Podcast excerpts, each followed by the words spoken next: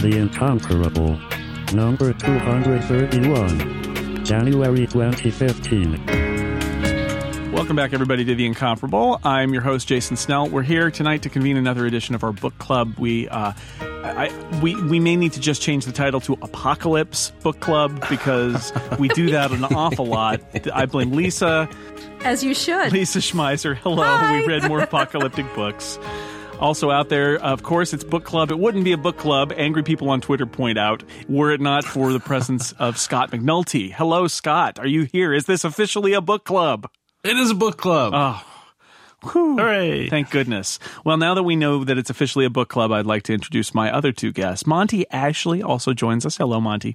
Hello, Jason. Remember electricity? Oh, good times. Remember podcasts? Oh, They were like a traveling theater, but but they came to you over the the, the, the clouds. I can't even picture such a thing. I know. I'll draw you a comic book about it later. We're foreshadowing what the book is. And David Loehr is also here. Hello, David. Hi, I'm uh, calling in from John Siracusa's compound. Good. because it's you know our Lexus it's safe children here. there. Say hi to Lexus. All of kids. Lex's children Yeah, are here. It's it's very safe. Are Syracuse's children there? Did they do a house swap? Oh no, Lex, uh, Siracusa is going to take his children to where it's safe. It's just Lex that has they have to be rescued. But I- I'll refer you to our episode about the the dog That's right, stars right. for that one. Um, this is this is about two books that are more or less about apocalypses. One is Station Eleven by Emily St. John Mandel, and one is The Peripheral by William Gibson. Lisa's and my old pal William Gibson, and uh, we're also going to talk uh, with, with bonus bonus material uh, for those who read it. I didn't, but that's fine. Uh, about John Varley's Slow Apocalypse because Lisa felt that it would be uh, relevant to this discussion, and I take her at her word because I didn't read it. Uh, let, let's let's start with uh, Station Eleven, which is um, Scott. You had you were the one I heard about this book from, and and then I saw it on somebody's best of the year list. So, uh, you know, you you really liked this one and recommended it to the rest of us. So this is all your fault, right? I mean, doing all you're doing It I is- think I is- also pushed for it too. Yeah. because apocalypses. It was, uh, I think, widely uh, acclaimed as a very good book Yes. uh, of last year. So it, it made many lists, uh, and so I wouldn't be surprised if, if much like uh, calculus, both Lisa and I discovered it at the same time, uh, and uh, both uh, lauded and suggested it as a book we should read. Uh, and in fact, it was my favorite book that I read last year, uh, with a second followed closely by the Bone Clocks. By our good friend uh, David Mitchell of the Cloud Atlas. Uh, the Cloud Atlas. fame. You know, this book that that that those books must hit the right spot for you because this book reminded me of the Cloud Atlas a little bit, a little bit. I, I enjoy uh, when they interweave different uh, different periods and jump back and forth and connect everything at the end, uh, satisfyingly or not. So now I, I have to ask you because we know that one of your uh, one of your charming traits is that you cannot you get book amnesia and you can't remember what happened in books. Do would you like to talk a little bit about Station Eleven and what it's about and why you liked it uh, to kick us off? Since since uh, I, I feel like uh, uh, Lisa will be able to join me in talking about the peripheral. I thought maybe I would go to you for Station Eleven to start. Do you have? Do, or- Sure. Or, would you like to punt? I'm giving you the option to say, I don't remember anything that happened. You talk about it. I'll catch up later. I read this way back in November, so details are hazy. Man, that was like before Thanksgiving. That's crazy. Well, there was an apocalypse, and then It- it's true. and uh, I will admit, I was f- looking for a, a synopsis online to refresh my memory, uh, and I could not find one, which did not help. no, Good, Goodreads has a little one, but there's none on Wikipedia, strangely. No, it's, it, it was sad. Uh, the gist of the story is that, uh, I mean, super simplifying it, uh, there is uh, a big um, virus of some sort, which I forget, the Georgian flu. Very the stand like, right? Uh, that yes, that that sweeps the the globe, uh, and we drop we the story shifts between uh, pre globe sweeping virus, uh, post globe sweeping virus. Uh, and there's a comic book part in the middle there, uh, sprinkled throughout. Um, so that's a super high level uh, overview, and then all the characters kind of not all the characters, but the main characters kind of uh, connect throughout the different time periods uh, at the end. And I will say a lot of a lot of scenes stood out in my mind, um, but the overall plot, uh, as with many things, has evaporated. Well, okay, so the, basically the plot is that uh, you, you're following a, a, a couple different characters. Um, mostly, it is uh, Kirsten, who is a child actress uh, in a in a production of King Lear in Toronto. Um, at the moment that this uh, virus basically goes global and kills almost everybody, um, and we we see her as a child there, and this famous um, film actor dies on stage um, Dick Shawn like, if anybody remembers the story of comedian Dick Shawn dying on stage. And um, and then she is also we see her later traveling post apocalypse um, in a company of musicians and actors who go from town to town performing uh, performing plays and playing music in the Midwest to the various villages that have sprung up post the post apocalypse, at least the ones that aren't too creepy or violent and uh, she's so she's a part of that that group. And we also um, see various. Uh, stories about people, other people who connected with that actor, including the uh, the EMT who um, who jumped up on stage and tried to save his life when he died on stage. And we we meet uh, we see how the EMT's life goes after the apocalypse, and also how he was connected to people like the actor's ex-wife and uh, ex-wives and his son and that all is is kind of connected so we we see various things that stem from this moment where these people are together at this uh, at the moment where the actor dies and then we see his life and his wife's lives and his child's life and the, the, the life of this child actress who grows up post apocalypse and also the EMT. And it's all kind of interconnected and, uh, and yeah, in, in the end, it's the end of the world because there aren't very many people around more than anything else. So it isn't a case where the infrastructure fails and then everybody dies. It's a case that everybody dies and then the infrastructure fails because theoretically it's just, you know, it's all too messed up for people to put back together, at least not yet. Sound, sound about right? yes. Yes. Did you mention the comic book that the actor's ex-wife? This is Yes. The, this is the most vital part of the story for me. Is um, the actor who is arguably the one thing everybody in this book has in common.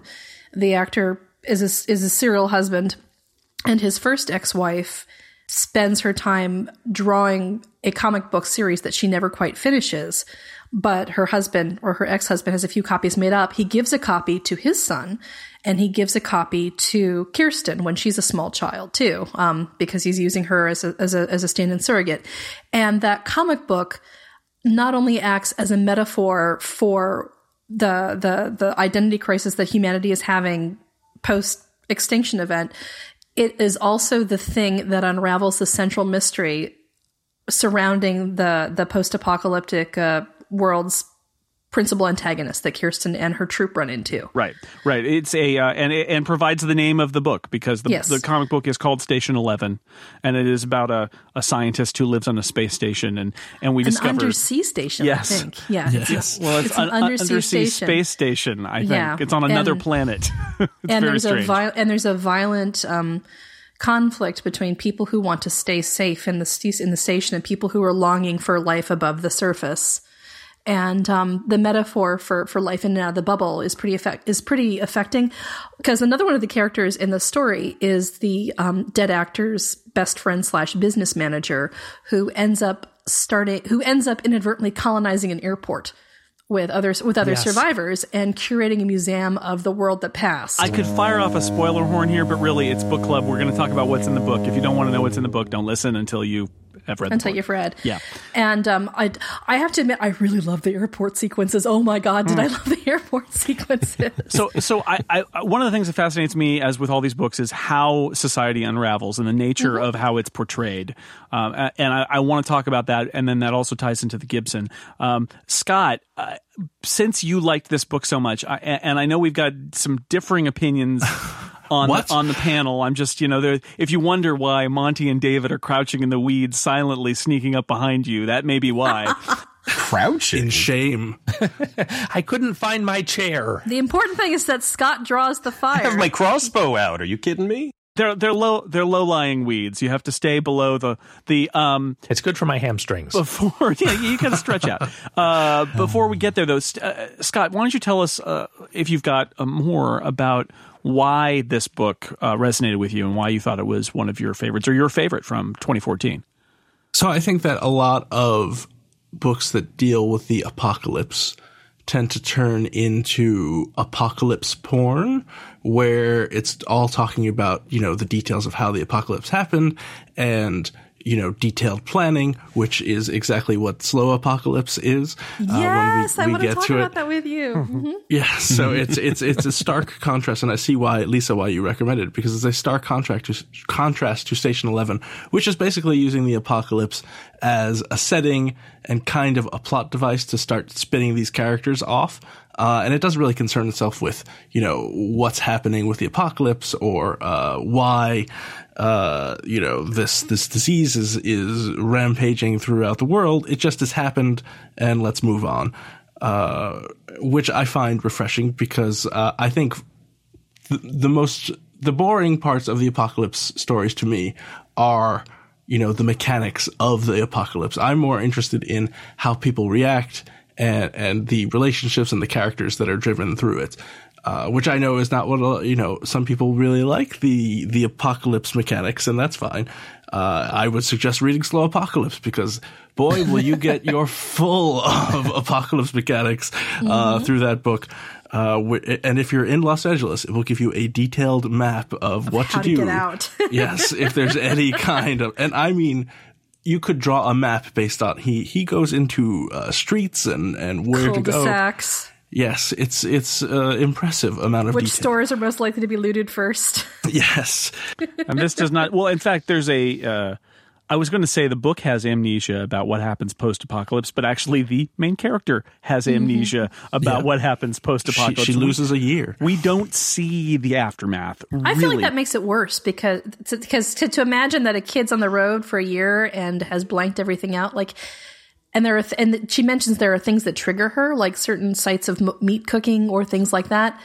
And between not knowing what happens and having that vague trigger about watching charred bone over a fire, frankly, anything that your imagination comes up with is going to be horrific. Well, we don't see her aftermath, but we do see the airport aftermath. We do. Well, I was gonna. I was gonna say the the one place where you see uh, spot by spot what happens after the apocalypse is in the airport. Everything else is sort of like we're on the precipice of the apocalypse, and then now we're dealing with life after the apocalypse. But the airport, you're right, steps which we get to very late in the game.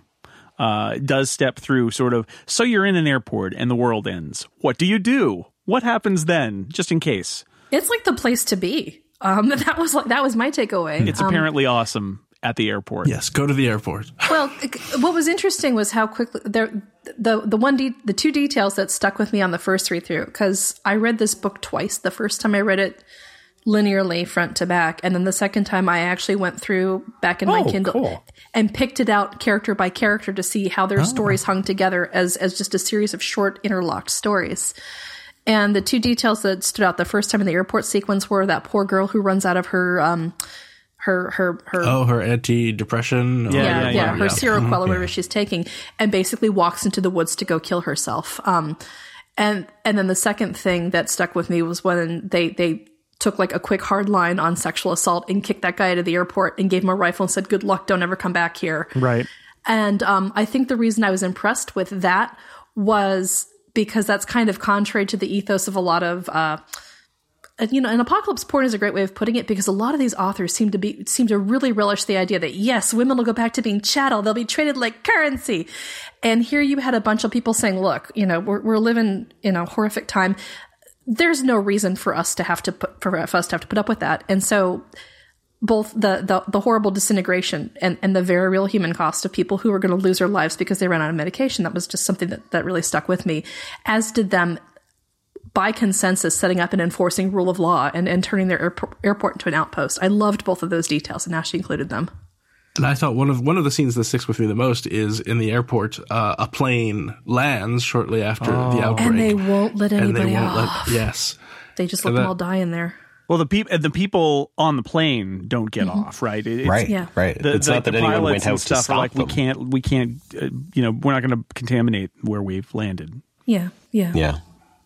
Yeah, I, there, there are lots of moments. I mean, like Scott said, there are lots of moments that that, that stick with me. I I um I enjoy the I enjoy the connections between the characters. I did again mm-hmm. as somebody who who watched Lost. I, I I don't know how realistic is that there would be this many coincidental. I mean, really, because by the end you're like, mm. oh, the law of economy of characters is in full effect. Everybody who we know mm. is important to They're the story. all they they somehow. all interlock together. And I, I did roll my. I, I enjoyed the whole book. I really enjoyed this book, but I did roll my eyes at that. I was like, oh, well, of course, it has to be this character uh, because there's no one else for it to be. So it must be them. and yet I did, I did enjoy it, i i despite that. I enjoyed the, um, I, we talk about soft and hard apocalypses on this show sometimes, and and I felt like I felt like the this was a softer apocalypse. I feel like the airport was really a soft landing. It's like we made it work. It's okay. We found venison. There's a Chili's here. Yeah, it- it- that, that actually was pretty funny, right? That there's. The idea is there's so few people here. It's like the road earlier on when there's still stuff in the houses. Uh, but I, I did like that you you have those moments where they they go from town to town, and, and sort of like in the last uh, the last policeman, um, there are places that are better and there are places that are worse. But it's not the completely um, negative view that everything is going to just disintegrate into nothing. It's more like people, the, the survivors do sort of band together, and some places are bad, but a lot of places are perfectly good, and that that the traveling musicians and actors, this idea that this is all the culture that's left, going from place to place, I found that charming, and uh, I, I enjoyed that because I, I, I didn't, I don't think I had an appetite for a you know completely brutal apocalypse, and while there are some threats and there's a bad you know there's a bad cult kind of leader who kills people. It, it uh, I liked the optimism of the fact that uh, yeah, sure, the world will end, but we we will still be doing some Shakespeare and playing some playing some music and uh, quoting Star Trek and reading comic books. Scott, by the way, they're quoting Star Trek Voyager. I want to point that out. But it's seven of nine, so all right. The thing with the New World, the tu- the tuba had said once, is that it's just horrifically short on elegance. And I like that you basically have a bunch of people who are dedicated to art and elegance because that is their way of, uh, you know, asserting their humanity. Also, um, I like, and this sounds ghoulish, I like this book because it kills off one of the narrators. And, and well, be, oh, because okay, so Yeah. well, because one of my complaints about apocalypse porn or the apocalypse genre is it's always those plucky few who somehow manage to survive, either because you know Mother Abigail has plans for them, or John Varley has provided them with um, A map. handy friend who can weld together school buses or whatever. Um, That's you his do. only skill. Yeah, I've been waiting for this to happen. but in this case, the per, you, you know, and again, if you're if you're listening to this, you've probably read the book. Um, Miranda gets the flu and dies, and um, the way they paint her, the the way Mandel describes her death, it's just it's weirdly beautiful, and I was glad that a narrator was actually. Uh, because I felt like it gave me as a reader more of a stake. Because instead of being like, "Oh, these these eight people I'm following are all mysteriously part of the ten percent that lives," it was like, oh yeah, it is going to hit her. She flies a lot. She was exposed all the time, and then she dies." And uh, Yeah, you, you have that moment where you think, oh, she's gonna she's gonna swim out to the boats that are in the harbor because she knows about ships, and they're gonna go across the ocean and they're gonna save everybody, yay! And then, no, she's gonna lay down and die. on the beach, though. yeah, they describe how she crawls out of her hotel room, and the the the, the hotel and the hotel is empty. There's just this guy who's laying in the corridor. And she just looks at him and hopes that it's enough that they had that moment of connection. And she crawls out to a chaise lounge, and she looks at the container ships, and um, Which was her her her business and all that. and then she yeah and says too late to get to her to a ship herself now but she smiled at the thought there were people in this reeling world who were safe I like I, I I like that. I what I don't like is the fact that it uh, telegraphs that scene about a chapter earlier by saying that the last thing she thought of when she was out on the beach before she died was this, and then Yeah. later we see her do that. I'm like, really, you know, that's a Yeah. break it to me gently. Um, I did like that. I also liked that in defiance of all expectations, Jeevan, is that his name? yeah Jeevan. Uh, Jeevan does not meet up with everybody else after the apocalypse. no he ends up like in virginia at an old Like- chain hotel it's awesome no, the pro- the prophet passes through, and that's about it, right? Yeah, but I was pretty certain he was going to show up at the airport because everybody else is. But no, he's fine. He's That's where somewhere you go. else. yeah And I also like that it's really short on everybody's journeys. It's just like, okay, we've gotten through that. There's no point in obsessing. Yeah. And there's a point where somebody says, you know, young people actually came through this a lot better because they had less to forget, so they adapted more easily. Whereas people who are in their 20s and 30s were, were acutely aware what they've lost. And um, I like that they that she actually details these really sharp generational gaps between people who are fully adult when when the, the extinction event hit, and uh, people like Kirsten who are interested in it because it just seems so remote to her. Like she knows she was alive, but she has almost no memory of it. Let's take a brief break for our sponsor this week. It's MailRoute. I've told you about MailRoute before, and I use MailRoute. Imagine a world without spam or viruses or bounced mail clogging your inbox. Imagine opening your email and seeing only legitimate mail that you want and need to receive. MailRoute can make this dream a reality. Perhaps the apocalypse is really lots of junk mail. Well, you can solve the apocalypse by using MailRoute. So here's how MailRoute works. Um, I've got my mail client on my Mac and on all my phones and iPads and stuff, and then I've got my mail server. Uh, what you do is you configure your mail so that before it gets to your mail server, it goes to MailRoute. And MailRoute will take all your inbound mail for, if you've got your own domain like I do, all the users in your domain. It'll scan it. They'll use their intelligence to weed out what's bad mail, and it, they don't deliver that. So the stuff that gets to your server and then gets to your apps is the good stuff. And I've been amazingly impressed at how good a job they do. Most of the junk is gone. There's very little junk that I see anymore.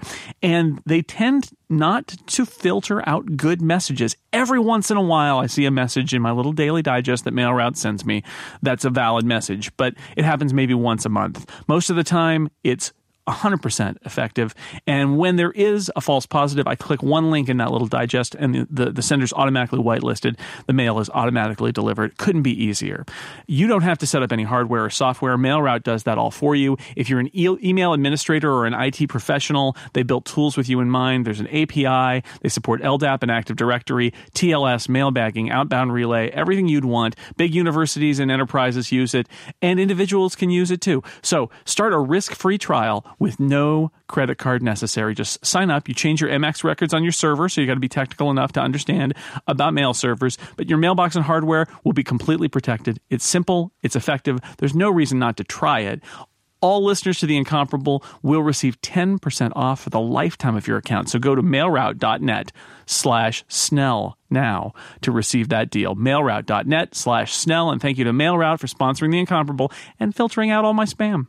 Monty. Yes. Oh, yeah. Here we go. It's gonna. Here comes the debate. We're all yeah. No. I. I, I think. I, I mean. I can. I can see lots of issues that people might have with this book. I just. I, I. I went with it and I enjoyed it. Monty. What. What are your. What are your thoughts? I, you seem to. You seem to be in. In a more negative place about this book. Um, I Let us have it.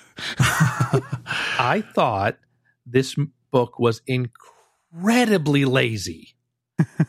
it felt like the author wanted to tell a story about before and after the apocalypse, so took a generic apocalypse event off the shelf From the stand. and took a generic post-apocalyptic setting off the shelf and made no attempt whatsoever to connect them in any way. Hmm. other than the airport, right? I mean, the disconnection. Otherwise, I mean, like that's that amnesia, right?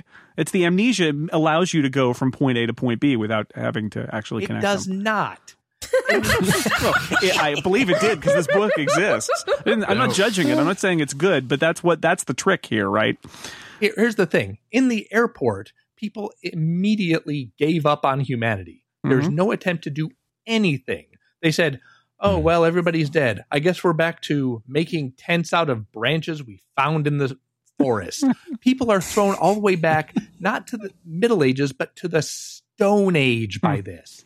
People are suddenly unable to build anything or make anything. I did question the idea that that even if 99% of people died, I do question the idea that we that nobody anywhere would be able to do anything involving technology. I, I kept asking myself because they talk about electricity. And I kept I kept asking myself, what about all the solar panels? I mean, hello. So, so here's my counter. Do you remember in Y: The Last Man? Do you guys, did you guys all read that, right? Or many of you read the comic series Why the, Y: The Last Man? And they actually have a section, I forget which trade it's in, where where um one of the characters says, "Well, the reason the world is just such a hot mess right now is because there were vast industries that were pre- that were predominantly male, and so there was a lack of institutional knowledge and things like that." And what I'm thinking is in order for this not in order for people to get the lights back up and running or to keep the sanita- sanitation systems going or what have to ha- you do have to have a critical mass of people who either have that knowledge or can pass that knowledge along. And when people are busy dying from the flu, if you're going to sit tight, you're not going to be like, no, no, you can't go. You're a sanitation engineer. You have to pass on the secrets of the valves. Right, but, so, but 15, 20 years later, presumably there's been some collection in these towns of people who know things. And, and like I said, household rooftop solar panels are not that hard. I'm not uh, even complaining yet about the electricity. We'll get there. We'll get there. I feel like the the electricity the electricity feels to me like uh, she doesn't want to deal with it because she's got a beautiful image that she wants to have at the very end of the book. And, where it's like, ding, we and, and you can't do that. Yeah, she's got a beautiful image and can't be bothered to explain it at all, and that's lazy storytelling. No, I think that once you watch an entire plane load of people die, like on purpose, you're kind of like, oh wow, this is this is bad news. And and I think that if you were to watch that, that probably puts the whammy on you. There's a moment in the airport when the uh, museum of the past is being like it's over time, it's filling out, and their description says there were a number of impractical shoes, stilettos mostly, beautiful and strange. Because in the author's head, we're post apocalypse, we're past the time when people wear impractical shoes. Think about in real life how long ago it was that nobody cared about fashion. So we're not only back to before electricity, we're back Naked- naked thousands of years to being cavemen. Yeah. And humanity just gave up completely.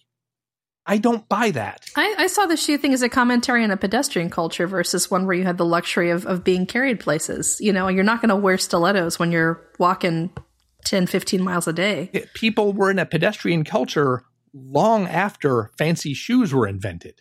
poor people remember that for a long time um, like i'm thinking back to when they had those huge crazy platforms in italy where rich people would literally be strapped into their street shoes and then strapped back out again and they had servants to carry them around or to help them walk from point a to point b so their fancy shoes didn't get ruined Uh, you just, I think what what Monty may be saying here.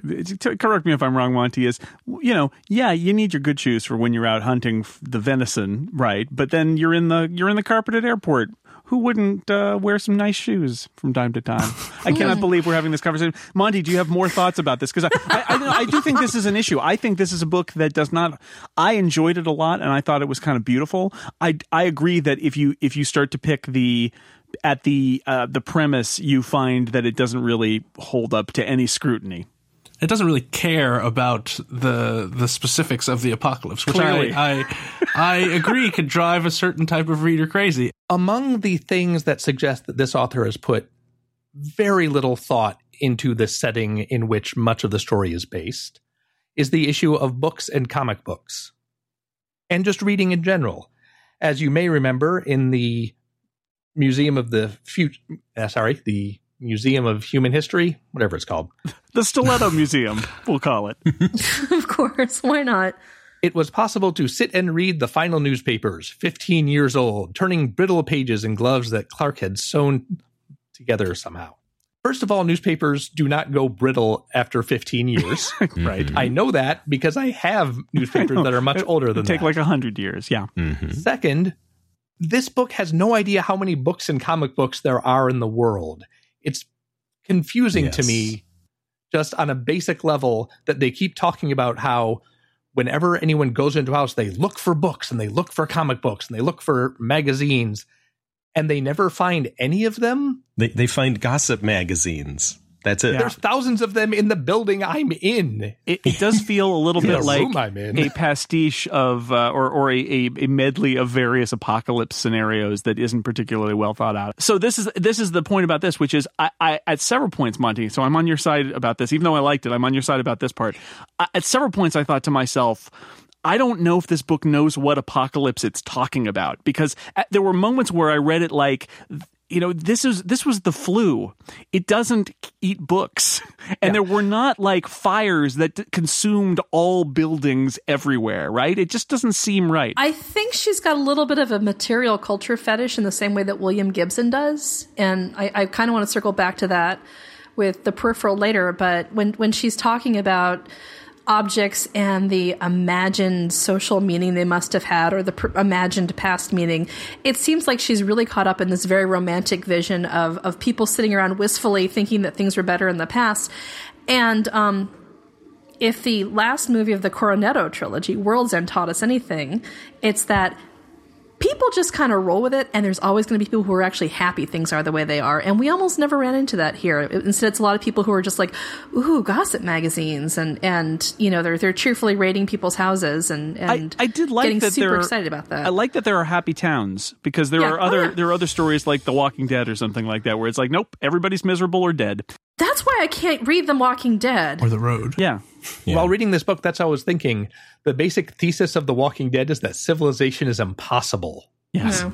Like you can't get more than six people together on The Walking Dead before somebody goes crazy and starts shooting everyone else. Or starts eating somebody else. Yeah. It's yeah. yeah. Yeah. So I like I like that, but I, I but I don't where where it, where it strained my credulity was uh, okay. They're happy towns, that's good, but the happy towns are all kind of like um, gentlemen farmers from you know f- from 500 years ago or something like that. They're not like well we put things and again i think part of this is that she wants to end with this moment where they see lights from a far off town and think oh my god civilization is returning. But uh, you know it seems it, yeah it made me question that. It's like really? It was the flu. I know a lot of people died but you got lots of stuff laying around. You can probably figure it out in 15 years. We were able to create electricity and start wiring our houses before this, like when there mm. weren't wires everywhere.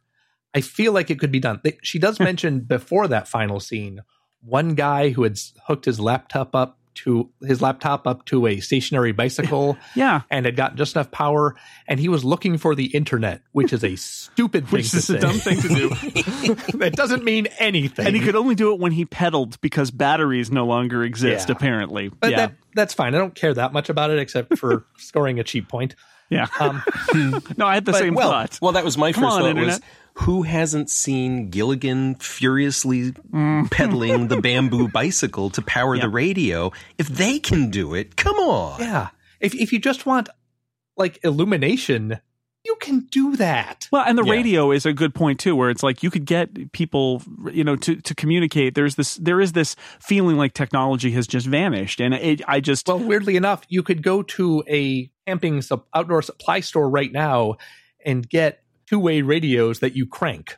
yeah, Right. Now, sure, maybe mm-hmm. those stop working after a while, but there are lots of them, and not that many people. Yeah, I mean, my first my first place in an apocalypse, go to Bass Pro Shops. There you go. I, so, David, um, you haven't said a lot, and I wanted to ask you about the the a- the actors and uh, and play parts of this, since that's something that's near and dear to your heart. Do you have any thoughts about that uh, that part of this story? Well, you know, and and listening to you guys talking, I'm you know I'm kind of in between you and Monty. I think That's a good place to be. sort of in Oregon. Yeah, Oregon.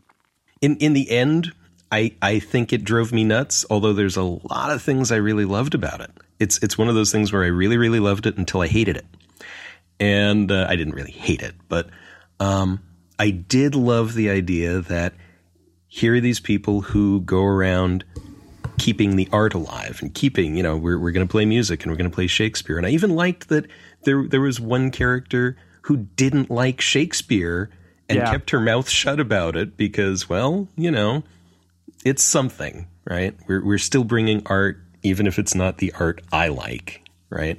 And and so the idea that this is something that should survive in a post-apocalyptic world that was that was a nice idea. I the um yeah yeah the I mean there was so much of it was I mean the language was really poetic. I loved a lot of the imagery. I loved a lot of the thought that went into the things that she was describing, and I kept waiting for some kind of logic to kick in, right? I hated all the coincidences. It was it was too much coincidence. You know, yeah, I was fine with the coincidences. you know, I well, it's like I, I didn't need the EMT to have been a former paparazzi who also interviewed everyone. It's like that was He felt like the most just- extraneous part of the book for me. I, they really could have sliced his entire plot line out and you would not have missed anything. yeah. Yeah, he could he could have died on the road out of town, and it would have been okay. Yeah. Well, even there, I mean, I liked I liked his actual story. I mean, I liked the, you know, holding up with the brother and trying to be less shallow, but I didn't need him to have any more connection with Arthur than the fact that he tried to save his life. Yeah, the, Everything else was extraneous. It was like, what was the point of that? Oh, look, everybody's connected. No, no, surprise us with connections. Good Lord. You know? Um, and so I, I liked that he had nothing to do with anything by the end, but then why did he have so much to do with everything in the beginning? It's like, ah, it just, everything about the plot frustrated me. And I didn't I didn't mind not explaining things. I didn't mind, you know, oops, apocalypse, let's tell the story. I like that, you know, that it just sort of says, we're going to set it here and here are things that are going to happen, right? But then, you know, and I'm reading and I'm reading and I'm reading and I'm going, we're running out of pages. What's what's oh, oh, oh, here's an exciting thing with the prophet Yeah. guy. And then oh, done. And then we're still running out of pages and oh, it just stopped. Son of a you know. It does it does end awfully abruptly, and the pacing seems kind of strange. I thought the prophet was going to be a big villain, like he's going to carry the plot for that last half of the book. I think thought he he'd do kind of something. got dealt with really in an offhand manner. Yeah, Yeah. we just ha- hide in the woods, and then there's a little bit of a thing, and then I I stab him, and uh, we're- Actually, I we're thought good. that the. I, I thought that the, I thought that was really kind of powerful because you look at how the Station Eleven book managed to save one person's life because um, Kir- Kirsten uses it basically as as as almost an internal Bible and a lifeline, and it does save her life at the end of the book. But it it warped the prophet beyond imagination from the time he was a little boy. Right. I loved that.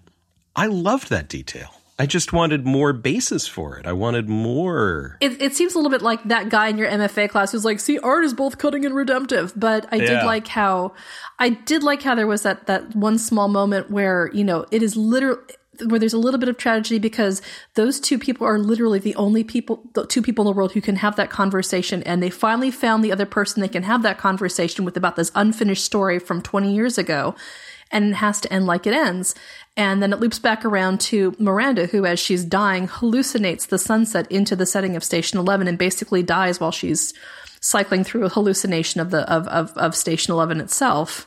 So there's it, it's you know for one moment you're kind of caught up in this big oh my god death and connection and really it's all transcendent and then you're like oh wait they're, now they're in the museum I mean, I, I loved all the detail around Station 11 itself, and I loved the connections, and I loved Clark at the end realizing Yeah, yeah. that that dinner party, right? That that's in the comic, and and going back to not liking Shakespeare, I liked the fact that Arthur, who is in a Shakespeare play, is.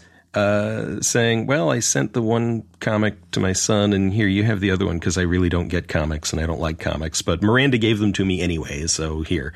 And it was it was just this really nice thing of you know um, people who get certain kinds of art and not others, and and it's okay that some art is not you know everybody's art, right? That you can like different things, and I, I thought that was a really nice thread throughout. But yeah, I, I mean, the, the the the the thing that struck me as I was reading it was I would really love to adapt this into something, but I would want to, you know, give it more of a plot. I would want more character, you know, hmm. I, you know, let them bump into each other more in more interesting ways. I mean, it just it felt like really, really interesting and poetic revolution fan fiction. So I'm going to say I'm going to say another another uh, thing. I, I mentioned that I feel like the the technology is suppressed in part to get an image at the end of that uh, that town far away that has lights. I, I feel like that's also true. I think the uh, some of the important plot points at the latter part of the book are suppressed for a long time because sh- the the writer wants a surprise about Yes. the identity of the prophet. Yeah. Which, like I said, there's the law of economy of characters, so it's not that necessary. wasn't surprising at all. No, not remotely. And, and, and and in fact, that's why I, I, in looking back on it, I feel like there are a lot of developments that happen in the last third of the book that should probably have been pulled across the whole book because it does feel like there are um, large elements that that are are introduced really late, and that leads to some weird pacing where it feels like um, you know, oh, this is just coming in now. Like we leave Jeevan, you know, we've got him in his with his brother and all that, and then it's like very late he comes back in with this one tidbit of information about the prophet and the prophet story himself. We see the town, but the the the story, the whole airport story, kind of comes in late. So there, there's some Yeah. things about that that I that I, I at the time I thought, well, this is weird that this is suddenly turning this way. But now that I've seen the whole story, I think maybe that's just because that she wanted that that moment, and so the whole book gets distorted a little bit because of that moment. And and like I said, I really enjoyed. I, I actually really enjoyed this book, but I, I certainly could make a list of things that that aren't that bug me about it. Yeah, I mean, I'm glad I read it, and I really enjoyed so much of the language and so many of the descriptions. But then, you know, one of the things that was driving me nuts throughout was, you know, describing, you know, well, here's Kirsten, and here's Sayid, and here's the conductor, and here's the oboe, and no, they know their names. Just use their names. And I realized that Oh, we don't have that. names anymore. There's been an apocalypse. Everything has changed. well, I Magazines realized have disappeared. I realized that was basically just an excuse to always use the, the term the prophet instead of ever having to have a name. And oh, we'll sort of obscure it a little bit by other people not using names. And it's like, no, no, none of that was a surprise. Uh, I, I would have been more interested in seeing how this little boy became the prophet. You know, I want to see a little bit more than just that little tiny thing you get at the airport. Elizabeth was the most frustrating character for me because she basically exists to be described by everybody else. As insane. I know, and well, well, this is the thing: is she gets described as being fragile, as being impulsive, as being driven by fear, as turning into some sort of blind religious fanatic. And they, all through the airport part, they're laying down the fact that this poor kid is isolated by his nut bar mother and has gotten a little weird and funny himself. And I thought, why don't we get some of her perspective on all of this too? Because she was, remember, she was flying back for the funeral of her ex husband and her child's father. The kid had a strained relationship th- with, with the father to begin with, so he was clearly not in a good place. And that's given no quarter whatsoever in the book. That Yeah. you have this grie- this grieving woman and this grieving child trapped in the middle of nowhere during during an extinction event and she doesn't and you know in the in the Miranda segments she comes off as not having a whole lot in the way of coping skills but we don't ever find out why and we don't ever find out what she's thinking we just get everybody else's pictures of her yeah. I, I found that to be kind of mean and unnecessary to be honest like And her real transformation absolutely. happens completely off screen, right? yeah Right, right. exactly She leaves the airport, and it's like, well, suffice it to say, they spent a lot of time walking around, and her son became a crazy prophet. Yep, and she was fine with it, you know. And it's it's I'm not I'm not asking that we get basically like Bates Motel Flu Edition, where you know mother must mother must never know. But um, I I feel like we should we need to know more about her. Arthur is like this cipher through the whole book, and I, I mean, it's it's sort of designed to, you know, I mean, because we keep coming back to him and coming back to stories about him, and and so I guess we're supposed to learn and figure out who he was and why everyone is so interested in him. And I never did figure out why everyone was so interested in him. I didn't really learn anything about him except for the fact that he was an actor who married three women, had a child, and died on stage. And nothing else from a little town in Canada, little town in Vancouver Island. And wrote letters to a girl back home who decided to exploit him and publish a book. who we never hear anything really about. We never really understand why anyone else married him. We sort of get why Miranda marries him, but we don't really know anything else about the other women. We don't know anything about the relationship with him and the child. And and I mean there's so many interesting stories here that are just left behind, literally. It was still a beautiful read. Oh, She's Oh, it got a lovely command of language. I I'm really glad I read it. I think that's the strength of it. Is I I, I like um, a lot of the images, a lot of the individual scenes. The writing is beautiful, Yes. and that's why I can forgive a lot of those you know eyebrow raising moments where I where I think I'm not sure this holds together as a a, a posit on what an apocalypse might be like because I do appreciate uh, the ride and the artistry and some of the scenes in specific that are very vivid even now in my mind. Scott, how you doing out there? Got to check in back with you. You've been silent as everybody's been beating up your favorite book of 2014. But that's that's fine. I mean, uh, different people get the the beauty of literature is that different people get different things out of it.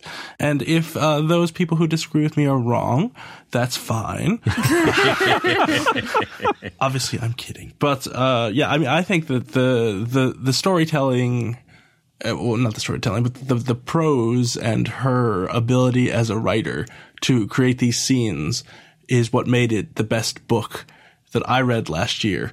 Uh, now, if I was judging it as a science fiction novel, no. it is a bad science fiction novel, uh, whereas Slow Apocalypse is a good science fiction novel. If I'm judging it as a novel, I think it's a great novel, and Slow Apocalypse is a bad novel. Yeah, you know, I'll say it had some of the most beautiful language and beautiful descriptions I've read in the last three or four years. So I'm really glad I read it. But but it was very frustrating. Oh, I highlighted this. Arthur lives in a permanent state of disorientation like a low grade fever, the question hanging over everything being, how did I get from there to here? So, what I wonder is if the vagueness that describes him is is basically supposed to be a stand-in for his mental state and that's and that's the parallel we're supposed to draw is this is a guy who's disconnected from the world around him and so we don't ever really get a feeling for who he is because he's almost literally not there even when he is there I think I think you could argue he is the connection point, and that's why he exists, and that that's he, he's the he's the you see him through the. Uh, you know what's left behind by the connections, and, Yeah. and not as a not as an actual person. it's so he is he's famous just because he's famous, right? He's he's Yeah. he's not like a great actor. He's good looking enough. I think he's a movie star, but we we don't really get much not information about the movies he's a star from. Right. no Or he's in, he headlined a movie or two. yeah, and then he Mm-hmm. he kind of I get the impression he's a hey. like he's a- kind of a hey, it's that guy. Like how he's christian slater how, he has to be more famous than a hey, it's that guy. If any girl who dates him gets paparazzi'd. He's Christian Slater. He had like three hits and then he had his cuffs and went down and now he's No, doing no, it- Shakespeare. he's way more famous than that. Any girl who dates him gets barraged with paparazzi. Oh, that's There that's are- true. There are books, you know, coming out about his his Uh, letters, yeah. and you know, Again, I would- I would huge. question that, but- and the thing the thing that struck me about that whole part of the plot was. Um, every time I saw Elizabeth and Tyler, I thought Elizabeth Taylor, and then I thought Richard Burton, and then I thought Burton and Taylor, and I thought about the paparazzi and the crazy, you know, all the things around Burton and Taylor and all, because I read a Richard Burton biography that's really good by Melvyn Bragg. Anyway, that's what popped into my head. And I thought, we have no basis for that level of fame for this guy. You know, who, you know, I mean, even, even the most shallow giant superstar has some kind of charisma because they wouldn't become giant super movie stars without it. So this is another parallel to William Gibson, who's also obsessed with celebrity. there you go. I d- sort of did like the scenes where the kids were like the kids in Thunderdome, not understanding anything. Um, or to quote the book itself, you see the way their eyes glaze over when anyone talks to them about antibiotics or engines. It's science fiction to them. Uh, that's an interesting idea, but it does not at all hold up with the other scenes of kids desperately reading children uh, celebrity gossip magazines and comic books. like you can't have kids goggle-eyed at the idea of electric lights and also reading magazines that show electric lights. Those two things Hmm. don't go together. All right. Also, I think, and I might be imagining this, but I think there's a weird strain of Ludditism in this book. Mm-hmm. Yeah, I'll go with that. I, I agree. There's the scene where, for no reason, there's a rant about people who use text speak. Mm-hmm. Because what? It would have taken too much time and effort to punch in an extra three letters and just say thanks. and I don't Right. think it's a coincidence that Tyler is always playing his video game machine. And then it goes away, and then he becomes the evil prophet. he's inconsolable, Mm. I don't think that's a coincidence, and I think it's weird. and he's more upset about the video game than his father. Yeah. See, we're all disconnected from the world, man. Well, the game has been there and his dad is not, so you can look at it that way. Like there's an apocalypse, and suddenly everybody stops caring about video games and texting and fancy shoes, you guys. And we just have music and uh, Shakespeare And just stuff. Shakespeare, by the way. Not anything from the last 400 years. just Shakespeare. Well, the David Mamet plays, they get run out of town really fast for those. Oh, you burn you burn those for fuel. They were used for fuel. These trees we're keeping. Trees are important. Save the trees, um, Glengarry Glen Ross. Goodbye. Again, it's not like the because again, that's that's the moment where I think where I think she thinks this is the road and they burned all the trees and there's nothing left, but there are forests full of trees. So it's not the I road. think this is the this is the harshest group of critics I've seen on Station Eleven, and he, and here is my theory as to why is because we have all read a lot of apocalyptic novels, and I think at this point, like the the it, it has to pass a number of sniff tests for. This is not a science fiction novel. And if you treat it oh, like a science fiction novel, we can spend It- it 40 minutes fail pointing test. out all the things that are wrong about it. This is not me nitpicking. This is me describing things that took me out of the book because the author could not be bothered to think through the apocalypse story she wanted to tell. wanted to tell. She wanted a Thunderdome scene where kids go, "Tell us about what it was like to have air conditioning." But she also w- wants a story where people read gossip magazines after the apocalypse. And they, they don't go together, and the author makes no attempt to make them go together. what else do you have on your list? Oh, uh, the rest is actually nitpicking. Like, like so you drove your motorcycle until it stopped working, and then you gave up. You know, you could put a diesel engine in there and put vegetable oil in. I totally could not do that. If you were given twenty years and free ri- Books are available Libraries, do you to think you could figure it out? I I don't think I would try. I'm pretty sure I'm going to be the person who blows off her fingers in a really dumb accident like two weeks in. That's assuming I'm not. there are used no for chow. zombies in this apocalypse. See, this is the Or thing. It's again, would you just end up making tents out of branches you brought in from the forest and living in an airport for the rest of your life? But I, I want to point out there's enough canned food and other goods to fulfill modern society, and now 99% of those people are not consuming anything anymore. Mm-hmm. So the supermarket of the world is open. I think the people who survive have got a lot of books and a lot of food and a lot of stuff. And again, when when item 1 breaks, go to item 2 because there's Walmart's got 500 of them. I think the people who wrote and read this book really have no. Like they read books that usually have pictures of like pigeon-toed girls and Macintoshes on the cover and are about dating and whatnot, and so Like they're Scott, not basically. The coats. Yes. burn, and so they're not really. Again, they're not like so sad. I, I'm reasonably sure that if the if, if if the extinction event were to hit, you all would be fine. I mean, we've established that I'm going to blow off my fingers and probably end up in some horrible camp. But um, I'd totally be dead. The, the Siracusa compound is is welcoming. isn't it like three thousand miles away? That's, That's the problem. But you Yeah. can you can you can get a hot air balloon and go there. There you probably. I can't just caravan with you guys. Wait, I can't just caravan with. Are you are you planning on sticking it out in in, in Mill Valley? Yeah, possibly. It's defensible. After the apocalypse, everyone will travel by hot air balloon. So yeah. Oh my god, that'd be the best thing. But the point is, is I don't think anybody who wrote or read this book has the extensive backing in in in apocalyptic um reality checks th- that th- we do. th- I There's two. There's two arguments here, don't. and, and and I totally agree with Scott that as a novel, this worked for me, and as science fiction, it is a complete failure. Um, I, I think though, and Monty, you can be my reality check on this. I think the argument is. If you're going to write a book set in an apocalypse, you gotta, there is a level of work you probably need to do to have your story make sense. And you can't, and, and, and it shows a fundamental lack of respect for the reader and, and their, um, and for world building if you just kind of wave it off and say, look, you know, it's a bunch of different apocalypses. Suffice it to say there's an apocalypse. Let me tell you my story. And that, you know, you can write a beautiful book that people like, but it will frustrate a lot of readers because you didn't make enough effort to have your story make sense. I, wouldn't mind it if it were if the book started with hand waving, but if you have scenes before and after the apocalypse and there's no attempt to get from one to the other, then for me, no matter how nice individual scenes are, the whole thing, like I say, just, Just feels, feels lazy. like really lazy. Right. For me, it's not that it doesn't work as a science fiction novel. I didn't think it worked as a novel. I think it works as some really beautiful character sketches and some really beautiful poetry. And there's so much granular detail about some things and so much hand wavium about so much else.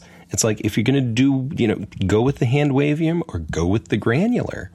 Because if you just kind of blend it as it comes to you, it's like it's like the Twilight Zone episode Midnight Sun, where you know there's no real explanation as to why everything is getting hotter and hotter and hotter and hotter, and then it turns out oh it's all in in the girl's mind because it's actually because the- everything's getting colder. and it's everything's getting colder. Wasn't the Earth coming closer to the sun? That was the idea, but it's actually been blown out of out of the sun's orbit Yeah. and is going away. And there's there's no real attempt to make that even remotely plausible, but the story works because you just go with it. But this had so many little details, and oh, this is this is exactly what would happen here, and this is what would happen here, that when they didn't connect, it just it took me out of it completely. Again, it's a beautiful read. I don't think it's an apocalypse genre read. I think it's a I think it's the kind of thing where you hand it to your your, your friends who are who, who like like literature and don't like sci-fi. Yeah. I'd say that would be a title suggestion, Lisa, except I don't know how I would write it. The li- Literature. literature. no, because I have a bunch of girlfriends who who are seriously like eat, pray, love types, and um, no, and they're and they're great people. Don't get me wrong, but you know, like that, like eat, pray, eat, pray, love spoke to me, and then they were like, Station Love was the best book of the year, and it's so rare that we Again, like, like the same books. I was all That's true. I did read Eat, Pray, Love, and I did not like it. So This is Eat, Pray, Love, Die, Survive. Let's take another break. I just want to remind you this is not even a sponsor. I'm the sponsor here. Did you know that The Incomparable does other podcasts? We do. In case you didn't know, go to theincomparable.com and you'll see we have Tim Goodman's TV Talk Machine, where I talk to the Hollywood Reporter's chief TV critic every week about what's on TV. We have the TV podcast, where we recap episodes of recently aired shows currently covering The Flash. We have Random Trek, where Scott McNulty talks about Star Trek, a random episode with a non random guest every week. Total Party Kill is every other week where we play Dungeons and Dragons. There's a new story starting next week. The Incomparable Radio Theater will be coming back in a few months. You can subscribe to it now. Philip Michaels and Lisa Schmeiser ruin the movies. They ruin a movie they haven't even seen, and it's very funny. And also coming back for a new season, not playing with Lex Friedman and Dan Moren. So many podcasts. There are more on the way. So check it out. If you like this podcast, give us a try. Theincomparable.com. There's iTunes links and feed links there, so you can subscribe to some other shows that I think you'll like. We need to talk at least a little bit about the peripheral and slow apocalypse. because I stayed up till twelve thirty last night reading that damn book so I could finish it. Oh my Yeah. god! Oh, what a piece of crap. for- This one I kind of liked its weird ambition. yeah. Hmm. It's got an idea I liked. I don't like I don't like William Gibson, so I should I should point that out. I've, n- I've never liked any of his books, and this Wow. continues his streak. I did not ah, know that about you. I go hot and cold on him. So in the peripheral, peripheral so william gibson uh, this is a, new- a a book in uh, not in a universe that he's written in before he tends to write trilogies of things. This is not any of the any- any of his trilogies. Maybe we'll see books in this universe again. Maybe we won't. I like william gibson. I loved his most recent trilogy and i loved his first trilogy that made him, him famous.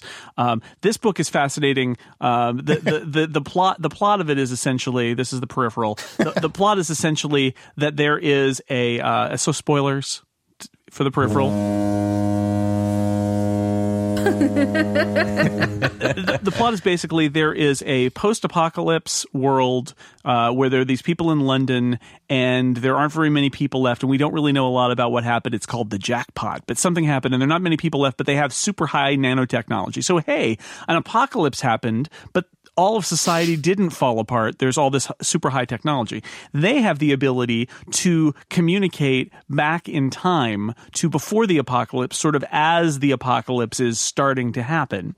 And uh, and in a strange set of events, the, the, the, the past they're communicating with uh, is immediately once you communicate with it, it branches off. You can't change the future by communicating with the past, but you can communicate with this alternate past that you've created by communicating with them. But it's not actually the past, right? Well, it starts as the it's past. It's not your past. It turns into someone else's past the minute that you begin to monkey with affairs. I read this to be, and maybe I, I took this wrong, but they're communicating with some Chinese server, Yes. right? Well, that's the means by which they're doing it. yeah, yeah. Only only a Chinese web server would send you seventy years into the past, so you could use desperate methed out hillbillies to do your video game labor for you. the idea is it's a it's a quantum computer and it's unlocked the ability to dial into the past but but just the the standard kind of many worlds idea once you uh, interfere with the past it's not your past anymore you've branched it off and so you end up with in, so in this book in the first 100 pages it is dense and weird and it is it is uh, I almost gave up about five times. It's unclear for a long time what these two time frames are and how they, if they have anything in common with one another. And then there is a moment uh, and I, I think I saw other people commenting on this. There is a moment, I don't know how many pages into it, where it, it suddenly becomes very clear after all of this confusion about what's actually going on. And it's a really nice moment, I thought. I was like, oh, okay, it's like an alternate future. And these people are like, it's like Bitcoin mining, except it's like a world. They're like, yeah, we just strip mine your world for information and labor, Mm-hmm. and we don't really care about it because we're uptime here doing Yeah. our own thing. And the, and and that was really interesting. And some of the VR stuff with the the the woman Flynn, who's who's they're 3D printing things, and they got drones everywhere, and they and they get this huge influx of money thanks to the people in the future, and they start like buying stuff, and there's like c- some crazy tech there, but they're also on the precipice of an apocalypse. That was kind of interesting. The future, the far future people are really weird, and some very strange things going on up there. I thought that was kind of interesting. So there, there, the so so for me, the first part was a slog.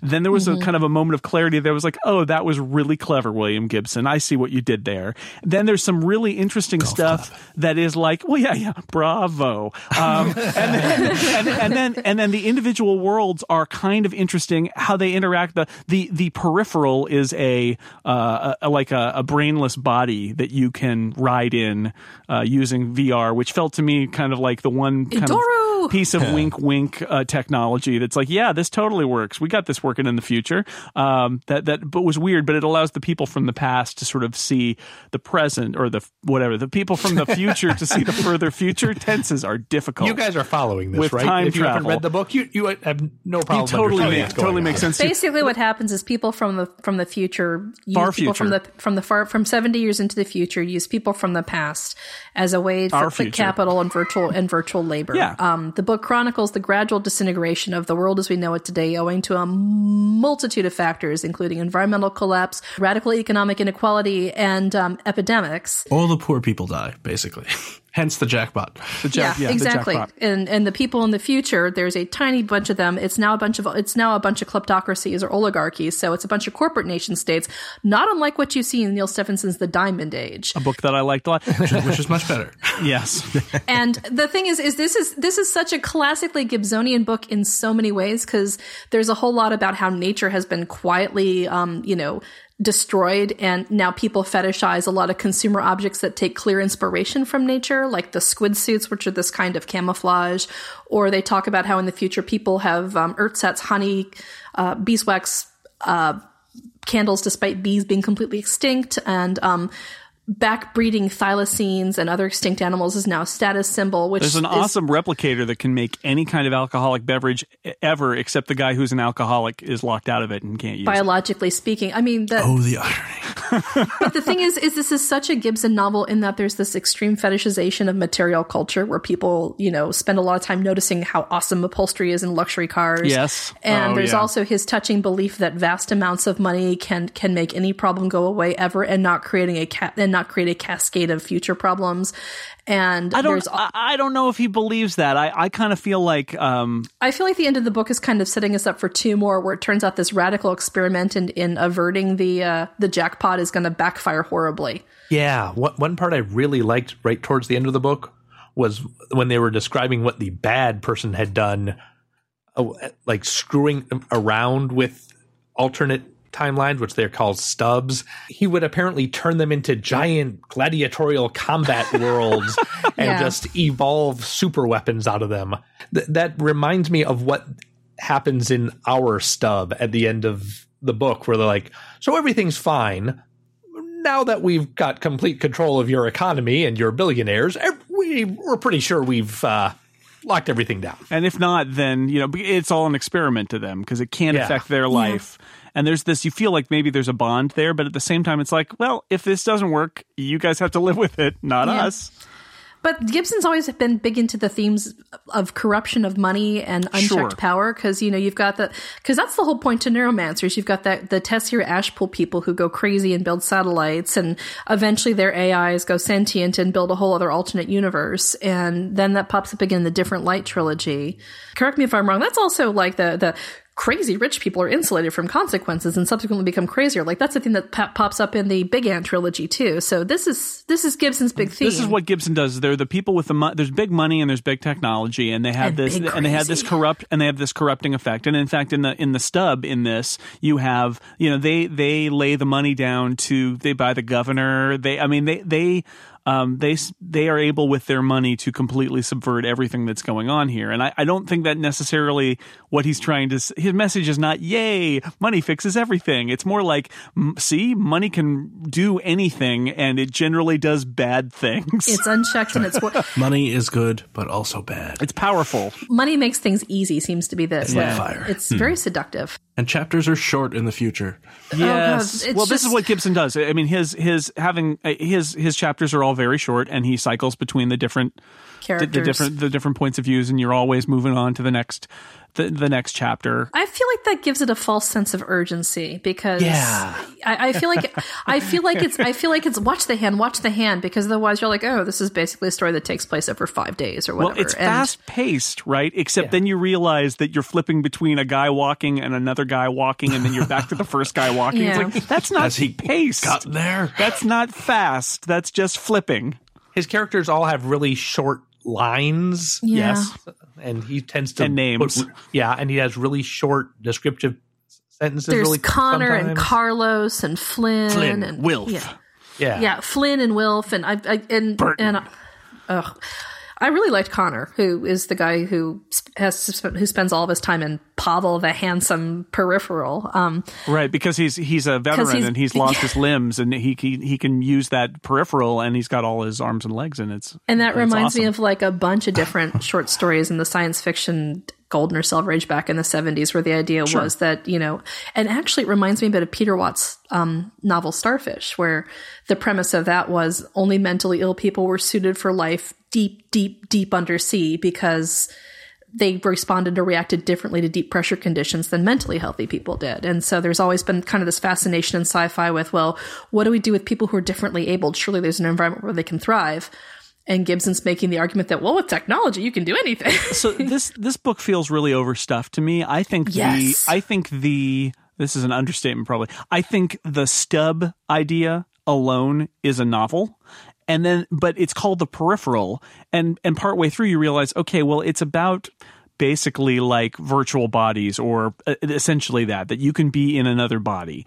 And and that sounds like the subject of a whole novel too, but instead uh, n- not only do you have those together, which seems like there's just too much, it's like Spider Man villains. You don't need 3 of them.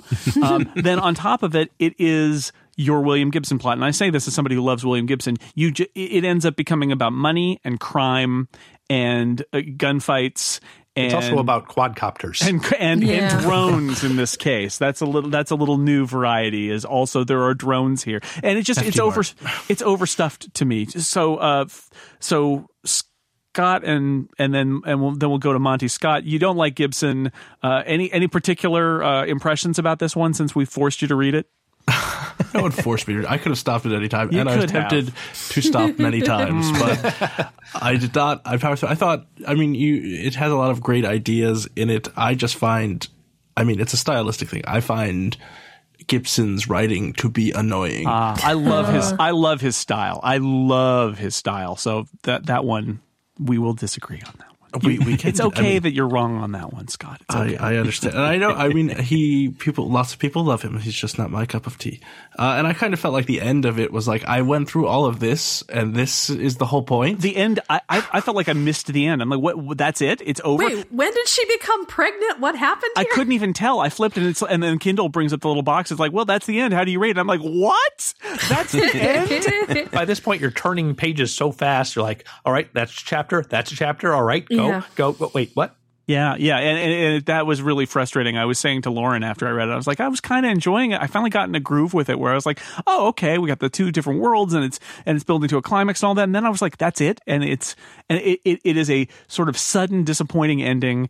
If he is planning more books in this world, then that that actually kind of he he's never really done the continuing story thing. It tends to be a, an oblique take in the same world the next time, and if he does that, then so be it. But it was a it, the end was you know not it was yeah it was just abrupt and perfunctory I guess. But it was better written than Slow Apocalypse. So Oh God, it's not. Well, I, I, I read. I would argue um, that I read Gibson I think I I think I read Gibson primarily for the style, and Mm-hmm. and I always love his style. And then there are times when, I mean, and it's it's like a fever dream sometimes. In fact, the first hundred pages of this book, it really was like a fever dream. I, I was worried that I was I had Yeah. a fever and was completely confused and lost. But when he when he hits it, when he gets those points, and they're like really trenchant, they're really on point about like what life is like right now, and he's using it to to um, make you think about possible technical implications of present technology in the future a- and an interesting you know MacGuffin plot to draw you along, then you then he nails it. And and the last trilogy that he did that that started with pattern recognition, he nailed it. Those are pattern recognition might have become my favorite William Gibson book. When he doesn't nail it, like in the Virtual Light trilogy, the Bridge trilogy, and, and and in this book, um, I I appreciate his writing, but I start to see the seams of he's pouring a bunch of this stuff in there and stirring it around, and sometimes what you get out is is uh, is a mess, and this was this was more of a mess to me. You There's know. a William Gibson playbook that I feel like he plays by where do I have a theme that talks about how technological disintermediation is inherently dehumanizing to everyone who participates? Check. Check. Do I want to fetishize a luxury brand name like Hermes? Check. while, while commenting on the uh, on the questions of why one might fetishize such a brand. do I Check. do I want to do I imagine do I want to imagine what life is like for the uneducated poors in future world? Check. Um, you know, do I want to exoticize some somebody who's not Anglo and and therefore introduce the exotic Russian culture, the exotic Japanese culture, or whatever? Check. There are a lot of leitmotifs that go from trilogy to trilogy to trilogy.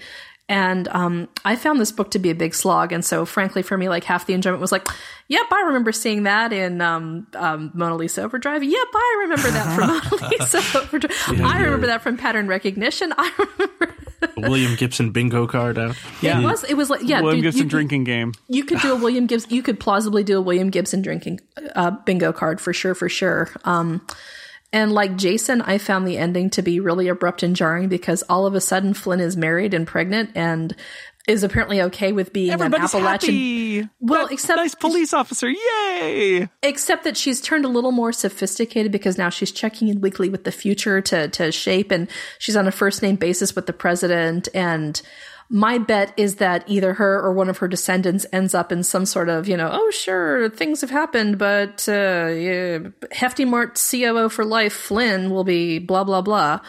Um, you know, the same way that there there were there are always hooks between the trilogies where there's some offhanded mention of how somebody's uh in a radically different position than they were a book ago.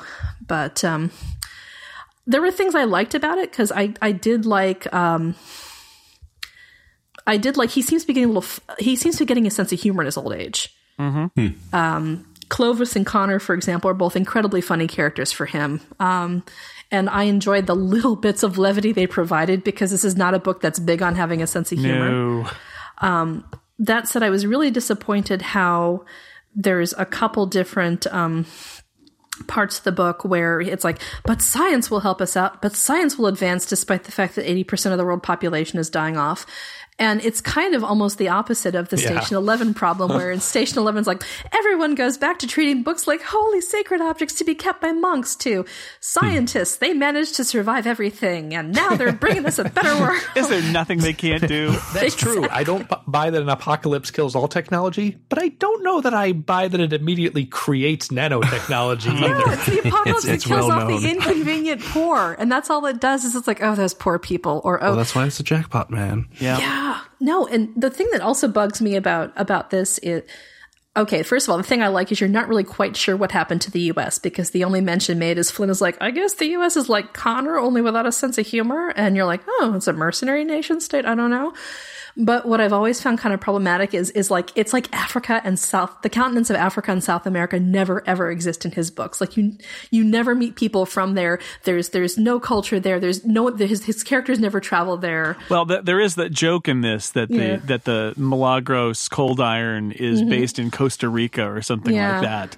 But that's it. It's just kind of a joke or Colombia. And Coldiron was a misspelling of Calderon, Yeah. so they even got that wrong. Yeah. It's I mean, I love Gibson. I love Gibson. There's a lot I love about him, but this book was just so I was like, eh, I, I'm not sure I'm picking up what you're selling. After I turned the corner with that moment of the of the two different futures, I was like, "Oh, okay." And then I was able to appreciate on a, a level, and then the ending was disappointing. So, yeah, I found it. I, I had a moment where I thought, "Oh my god, I think I'm going to have to just give up on a William Gibson novel, which I've never done before." And I oh, didn't do that, and I found something that I liked about it. I like the dread of the jackpot. How how they mention the jackpot to Flynne, and she's like you know it's it's bad and we're like oh geez this is really bad and it goes a long time where you're trying to get information about what exactly did happen. What is he not telling us about this future and how it came to be?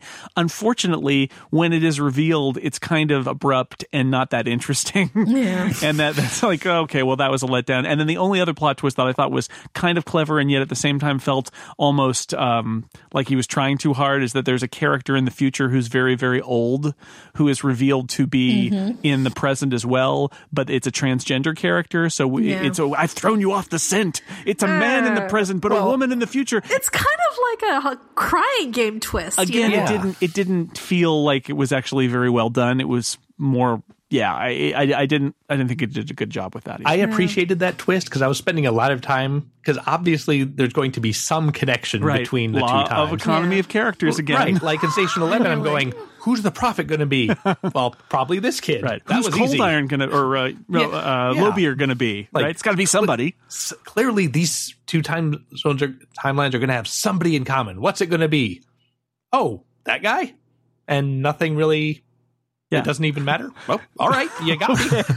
kind of pointless, but good one. you got Good me. on you. Although there there's there's a nice moment where where they reveal that they know to the Yeah. to the uh, To the character in to, question. to the the the man in the present that the, that in the future. Uh, he becomes a woman, and that's a. There is a nice scene where it's like, "I've never told anybody that. How could you know that?" And they're like, "Well, stubs, servers, anyway." Um, but that that's a kind of a nice thing. It's like the future knows all your secrets.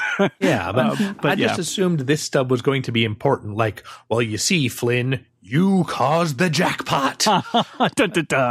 And apparently not. No, Uh, my take on the book, it felt very much to me like a Gibsonized version of Neal Stephenson's Anathem. Huh? Yeah. Possibly just because Anathem also has that moment in the middle of it Where they- you figure it out. where you go, here's what's happening. And you go, oh, that's neat. That's what this book is about. that yeah. moment felt the same in both books, and everything else that's Neal Stephenson y in the one book has been replaced by William Gibson y stuff in Mm-hmm. this book. Mm-hmm. So it's like instead of monks doing math like it's philosophy, It's we've quadcopters and, quadcopters and, and nanotechnology. virtual bodies. Yeah, exactly.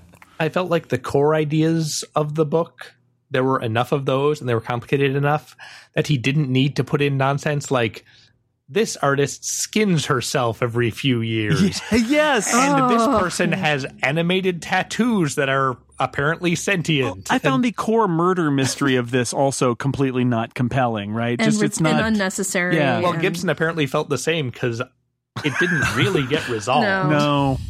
I felt like he was taking the piss out of steampunk with the character Ash. Yeah. because he talks a lot about her excessive fetishization of, of Baroque technology and how she reappropriates it for that world. And I was like, okay, this is him basically putting down his foot and saying he doesn't like steampunk. He wrote the difference engine. How dare he? There were there was a puncturing. I don't know if it was about steampunk, but there was a puncturing of kind of pretentiousness uh, in that of of art and artists in the future that I, I I was amused by. That was actually one of the things that I thought was funny in this. But but yeah, I'm I'm with I'm with Monty that that there yeah again I, it just feels overstuffed like I, I feel like he's got too many things on the checklist here and as a result the book is not really ever sure what it's what it wants to be and uh, his more successful books are sort of about a thing and then have interesting coloring around Yeah. the edges and this is more like no no it's about uh, two different futures and uh, and time travel of a sort and i mean it's just like pile them all in there and nanotechnology and drones and it's just I, I it's like it feels like it's too much Yeah, neuromancer and pattern recognition. The prose is streamlined. The plot is complicated, but basically streamlined. and entertaining. Yeah, and this has so much stuff in it. his best books still have very simple plots. It's just the decoration on them that makes them seem twistier than they actually are. And and I like the decoration, so it's fine. It, and below it is just a film like a film noir plot. There's not a lot to it. Uh, this, yeah, this is like not not that it's more complicated. It's just kind of messier and and and yeah, overstuffed. I feel like there's a fine class rage. I feel like there's a fine raging class warrior in William Gibson that could come out if he would just give more full throat to it. Because the way he talks about, yeah. because because the way he talks about Burton and Conner, and um, and especially the way he begins to, and and especially the way that he points out that whatever wipes out the world's population isn't likely to be one thing; it's going to be a lot of things exacerbated by inequality and faulty infrastructure. I think this is a guy who who thinks long and hard and seriously about the warping effects of money and the way it warps people on, on all ends. He just it just gets buried under. Ooh, it's an Hermes case. yeah, I think though that's his. I think that's his shtick. I think he is not. Uh, he's the kind of person who writes these kind of uh, somewhat disconnected emotionally uh, commentaries on this, rather than you know heating up and and and and making something that's a little more angry. That's just that's Gibson. People don't really get angry in his books, do they? They're confused, or they're taken aback, or they're overwhelmed, or or they're they're even thrilled in a genteel way. But I can't remember anybody who's been genuinely lose their head furious. I think Molly got angry, didn't she?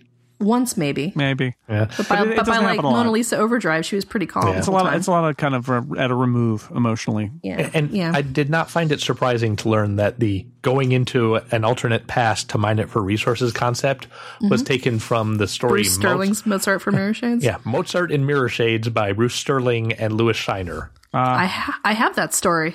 Except for Stephenson and Gibson, that's the most cyberpunk stuff you can put in one title and author. Mirror, Sh- yeah, I have I have the cyber I have the cyberpunk anthology Mirror Shades where that book is featured. Yes, indeed. We um we are desperately over time, but I want I want those who read uh, John Varley's Slow Apocalypse tell me about it because um, I didn't read it.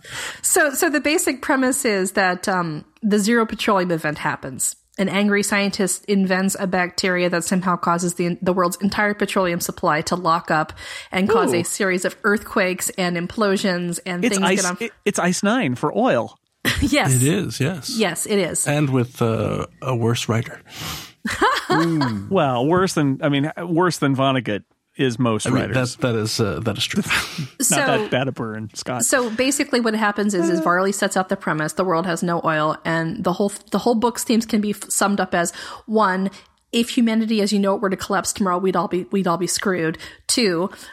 When things turn, when, when things go bad, people will go bad. Three, it's great to be male, and and and four, it helps if you hoard things.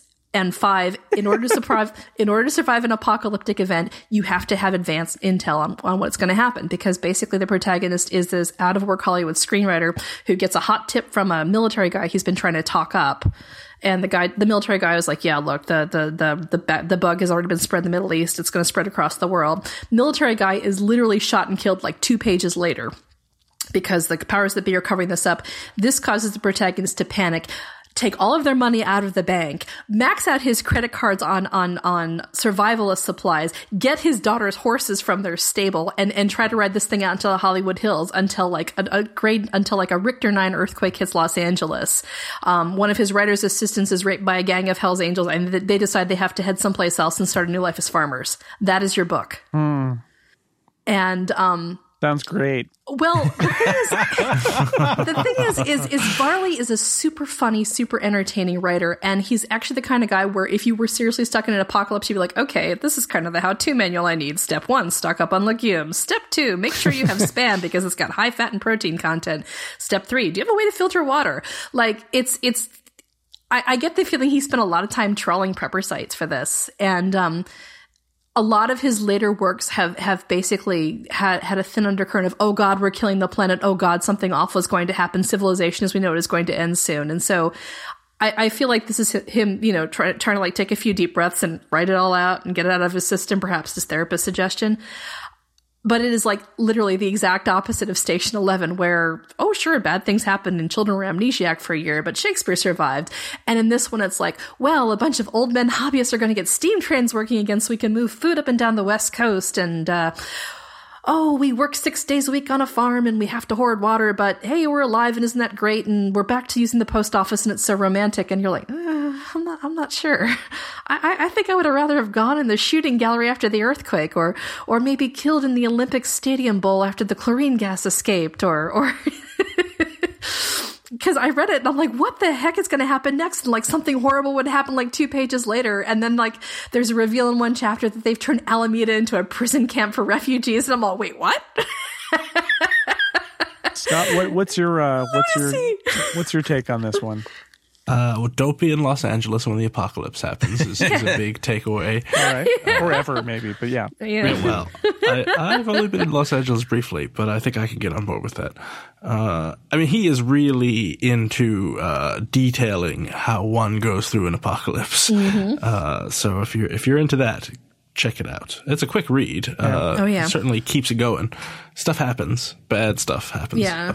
Oh, so much bad stuff happens. Having heard your description of the the uh, all, all oil turns to goo, um, I would mention uh, the Wind Up Girl, which I have plugged many times by Paolo Bacigalupi. That Much is better. That is a, a story about a world where where oil has run out, and you know they make it work. It's not great, and you know the seas have risen, and they've got like genetically engineered elephants that crank turbines in order to generate power. But it's you know I I, I feel like that's a uh, that that's a nice story about what would happen. Our dependence on on oil for for energy sources that uh, it doesn't end in an apocalypse. It just ends in a kind of unpleasant future, but it's not it's not like the end of the world. How about a short story where it's about the, an Amish community? They find out that the rest of the world ended, and they're like, "Oh, too bad for you guys, huh?" Uh, it- well, that's that's how the last policeman trilogy ends. Actually, is in Yes. is in an Amish, Amish community. family. Yeah, and they're they're living their lives until the world ends. You One know. of my favorite post-apocalyptic details is how and Y: The Last Man they finally get to the African continent and find out that they're like, well, you know, the women are fine here. They didn't have any sort of social collapse because uh, they were already doing a lot of everything anyway. They they just kept on keeping on, and I, I I liked that a lot. Because it was a nice way to tweak the uh, ethnocentrism of a lot of apocalyptic tales, which are, oh God, North America's in flames. All of the world must have gone down. And, you know, they're, no, no, we were fine. They're fine. Yeah, they're doing just fine. We kept the poachers away from the lions. It's all cool. Yeah, if you make your superbug work too quickly, no one's going to have time to fly to Africa to infect everyone. That's true too.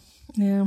Yeah, I was never uh, clear in Station 11 where people just missed getting it at the beginning and so they never got it. That didn't seem to make a lot of sense to me. But again, we're not going to talk anymore about Station 11. No. Suffice it to say, it is of a certain kind. You you know by now whether you want to read this book or not if you if you haven't al- already read it. And if you have, you also know that. you can feel sense your regret or your delight, no matter what. That's right. All right, we've re- we've we've talked about many books. I'm not going to even ask you what you're reading because that was lots of books and lots of time, and it's a long book club. So I'm going to thank my guests for talking about many books with me. Scott McNulty, as always, a pleasure to have you on the book club. Uh, and it was a pleasure to be here. Lisa Schmeiser, thank you very much. It's always uh, a pleasure to explore the end of the world with you. Thank you. Monty Ashley, thank you for being here and making a list and checking it twice about things that are bothersome about the apocalypse. Thank you. It was a pleasure having you.